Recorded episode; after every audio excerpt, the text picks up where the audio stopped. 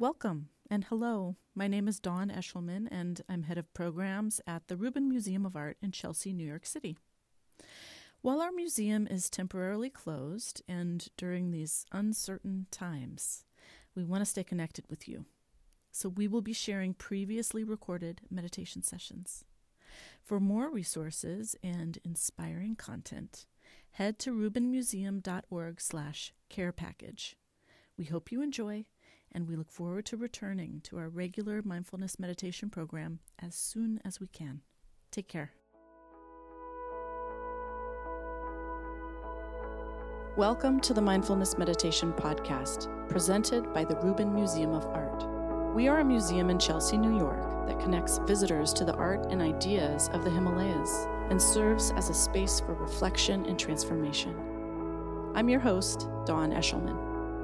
Every Monday, we present a meditation session inspired by a different artwork from the Rubin's collection and led by a prominent meditation teacher from the New York area. This podcast is a recording of our weekly practice.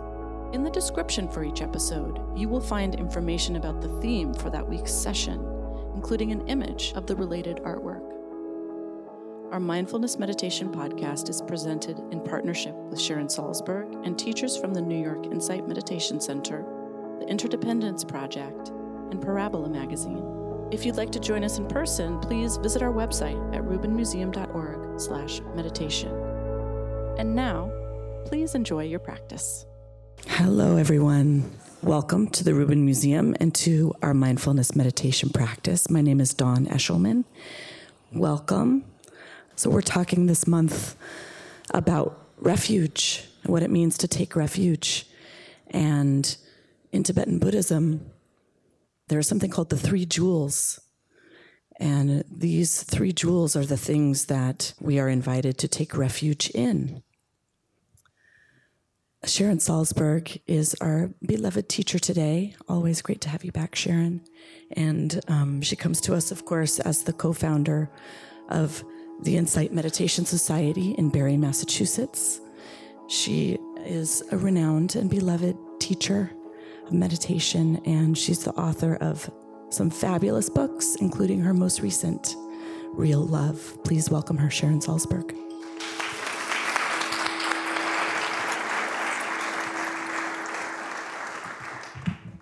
Hello. Oh, hello. You all came out in the cold. Thank you. I just was um, thinking that was so beautiful. Isn't it beautiful? That image, and it reminded me of um, I was once uh, in Atlanta at Emory University, and the Dalai Lama was speaking, and he was being hosted by the art department, and uh, the sort of panel was the Dalai Lama and Richard Gere and Alice Walker and they kept trying to ask him questions that had been collected about art and beauty and creativity. And uh, one question, the first question, which I've always I've, I get a lot, and I always found kind of interesting, was, well, don't you have to be in some state of like tremendous suffering in order to create powerfully? You know, uh, which is a very Western notion. And he was like, didn't get it.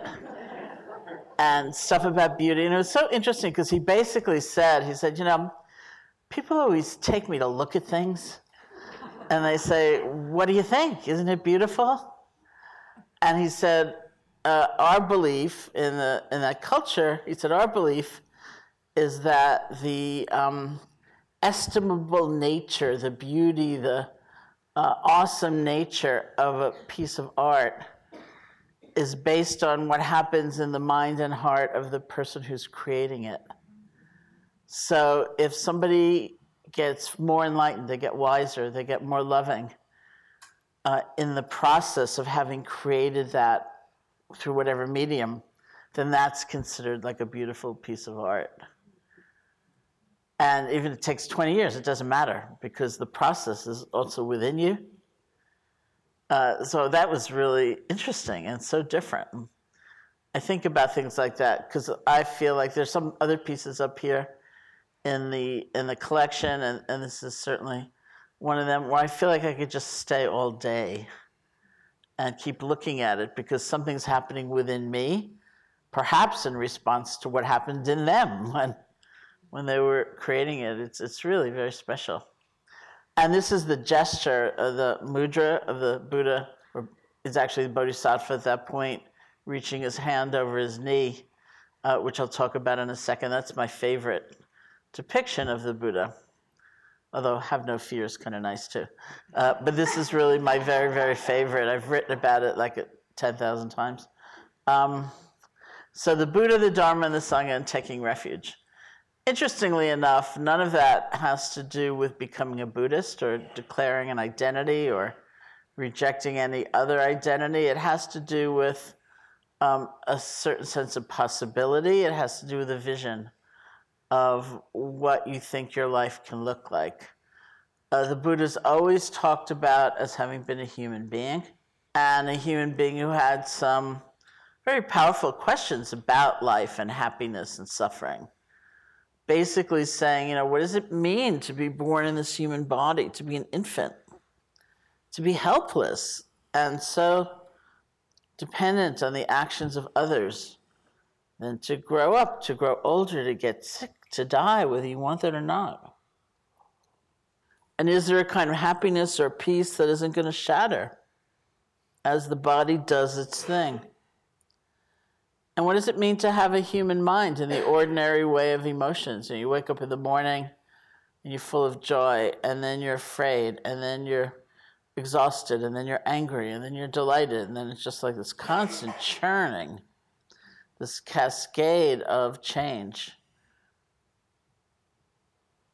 And here too, is there some some trait, some some ability, some capacity that we can awaken that will have us connected and caring and peaceful and okay, even as all this may be going on, because we don't seem able to stop it. And it said that whatever answers or resolutions the Buddha came to, he came to through the power of his own awareness, and so can we. So when we take refuge in the Buddha, it's like an assertion. Oh, you know, I don't have to just settle for mediocrity, maybe, or getting by, or being a little less stressed. We would say today, you know, maybe there's a vision of human life that I can also turn my sights to because he was just a human being too. So he's a representative. That's what taking refuge means in, in the Buddha. It's like aligning oneself with that vision of possibility as a human being. The second, the Dharma, um, also means many things. It's commonly used to describe the Buddha's teaching or the way, the path. Um, and that really is aligning yourself with the truth, the truth of your experience, the truth of the present moment, being willing to look more deeply into the nature of things. It's another meaning of Dharma is is nature, the laws of nature. Being willing to explore, to examine, to investigate.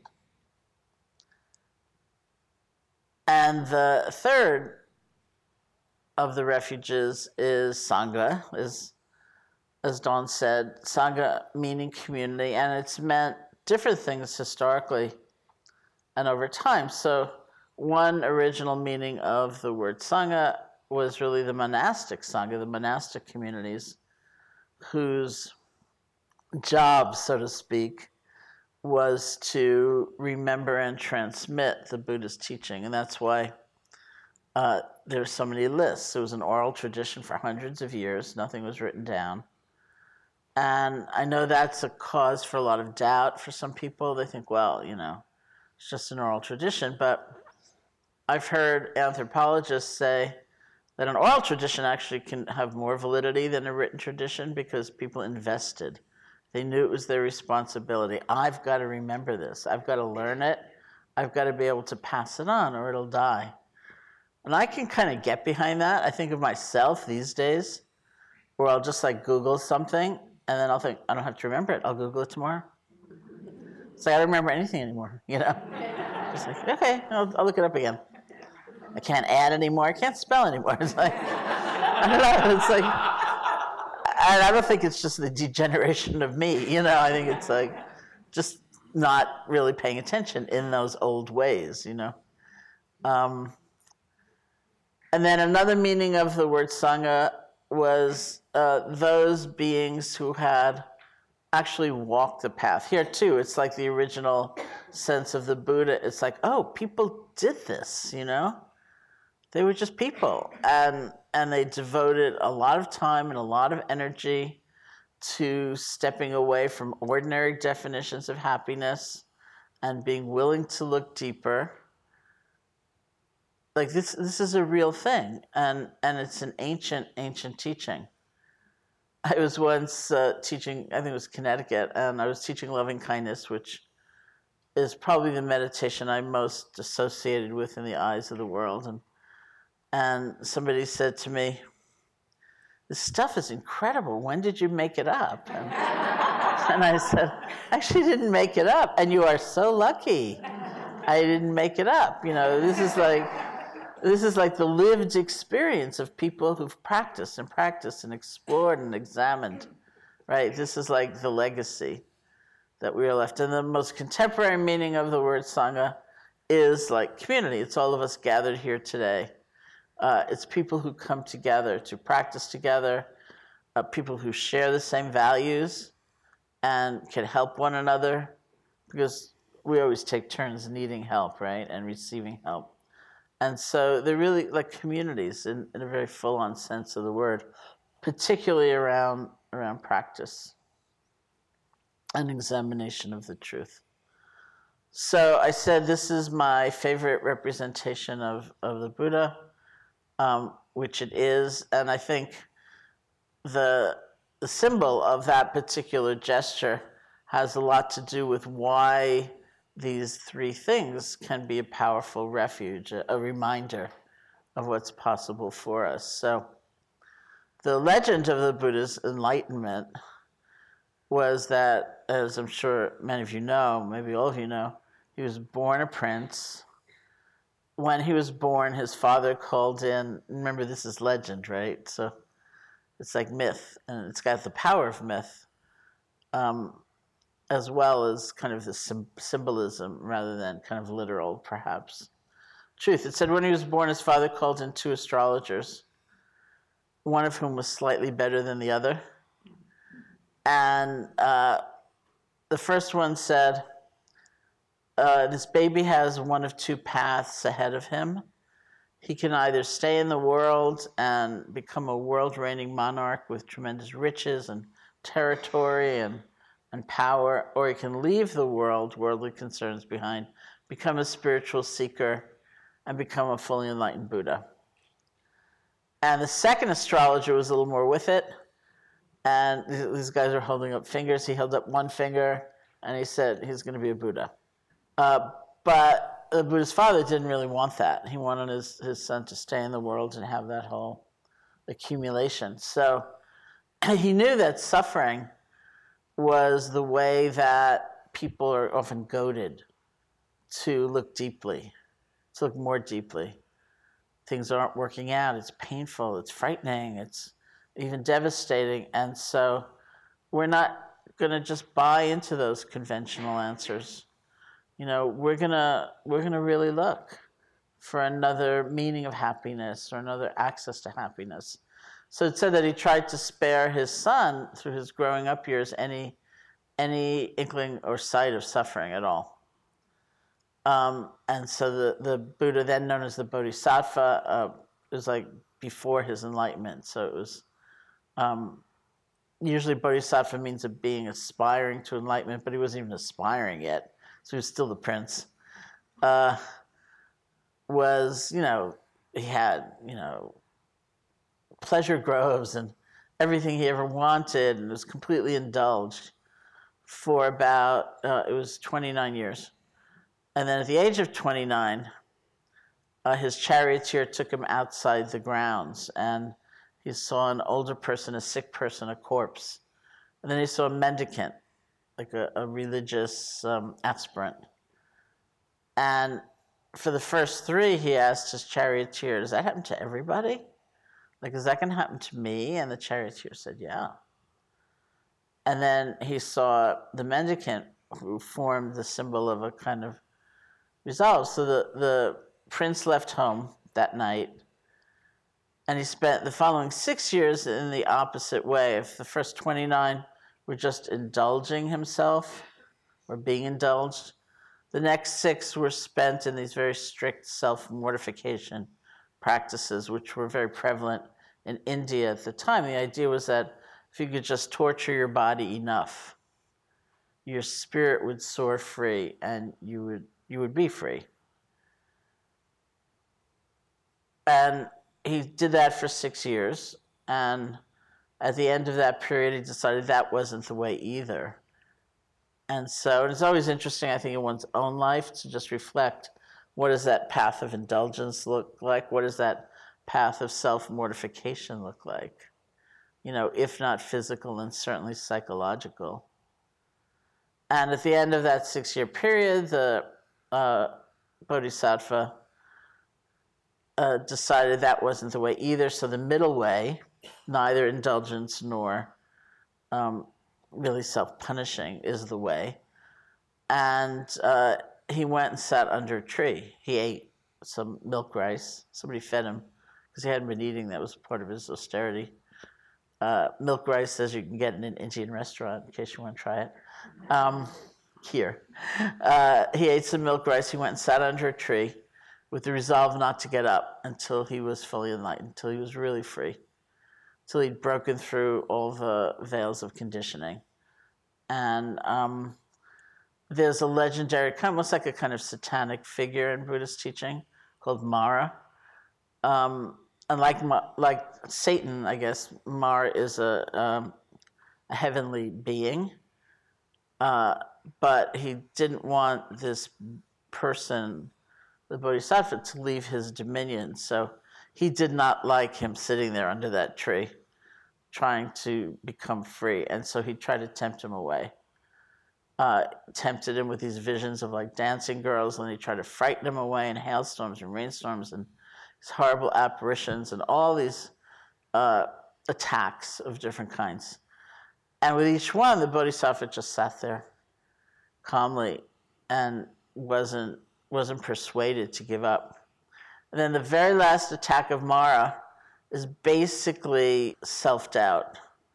He more or less said to the Bodhisattva, especially if you're from New York, he said, Who do you think you are? he said, Who do you think you are to even imagine you can be free? Who do you think you are? Get up. And in response, the Bodhisattva reached his hand over his knee and touched the earth. That's the gesture. He touched the earth and called upon the earth itself to bear witness to the fact that he had a right to be there.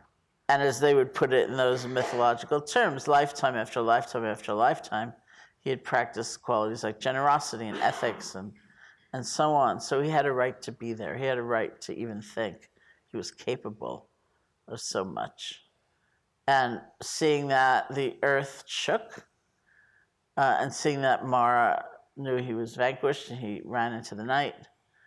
And the Bodhisattva sat until the morning uh, and was enlightened at the appearance of the first morning star. And as a consequence of that, we are here today. And is it Chelsea or Flatiron, where we are? Chelsea, we're in Chelsea, uh, in a museum. It's amazing, 2,600 years later. Um, so why don't we sit enfolded by that sense of refuge?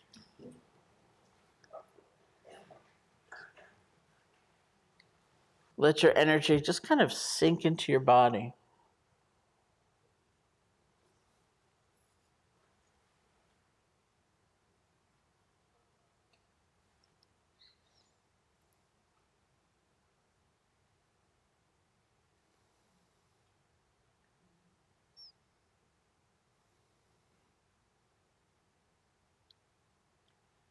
You can bring your attention to whatever place your breath is strongest for you or clearest for you.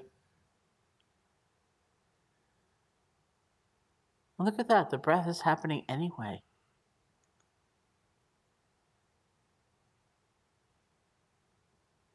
It's kind of a middle path thing right there. You don't have to lean into the breath, try to make it be a certain way or anticipate the next breath. You don't have to be really distant from it as though you couldn't care less what this breath feels like. See if you can aim your attention toward just one breath and connect to it fully. Really feel the sensations wherever they're strongest for you.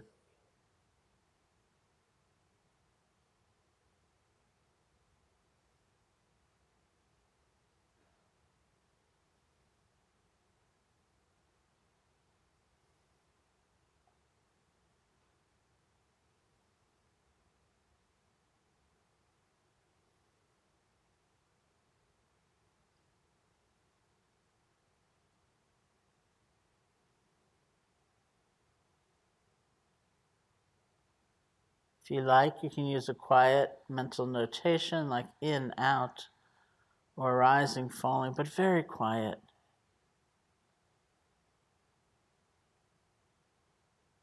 So your attention is really going to feeling the breath.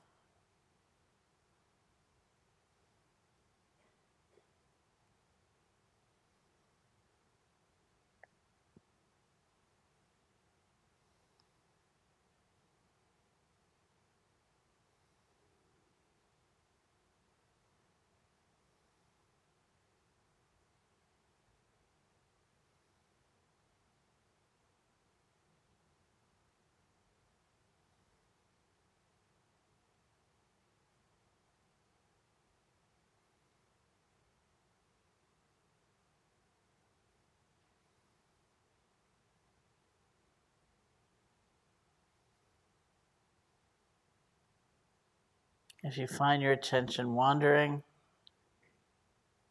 go to the past, go to the future, you fall asleep, don't worry about it. You can recognize you've been gone. See if you can gently let go. Bring your attention back to the feeling of the breath.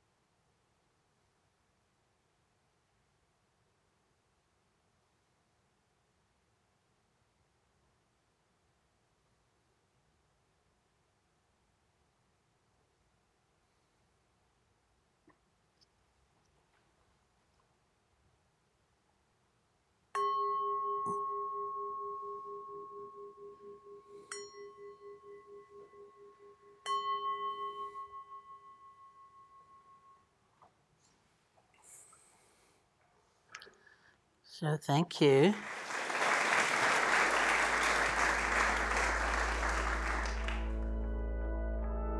That concludes this week's practice. If you'd like to attend in person, please check out our website, rubinmuseum.org/meditation to learn more. Sessions are free to Rubin Museum members, just one of the many benefits of membership. Thank you for listening. Have a mindful day.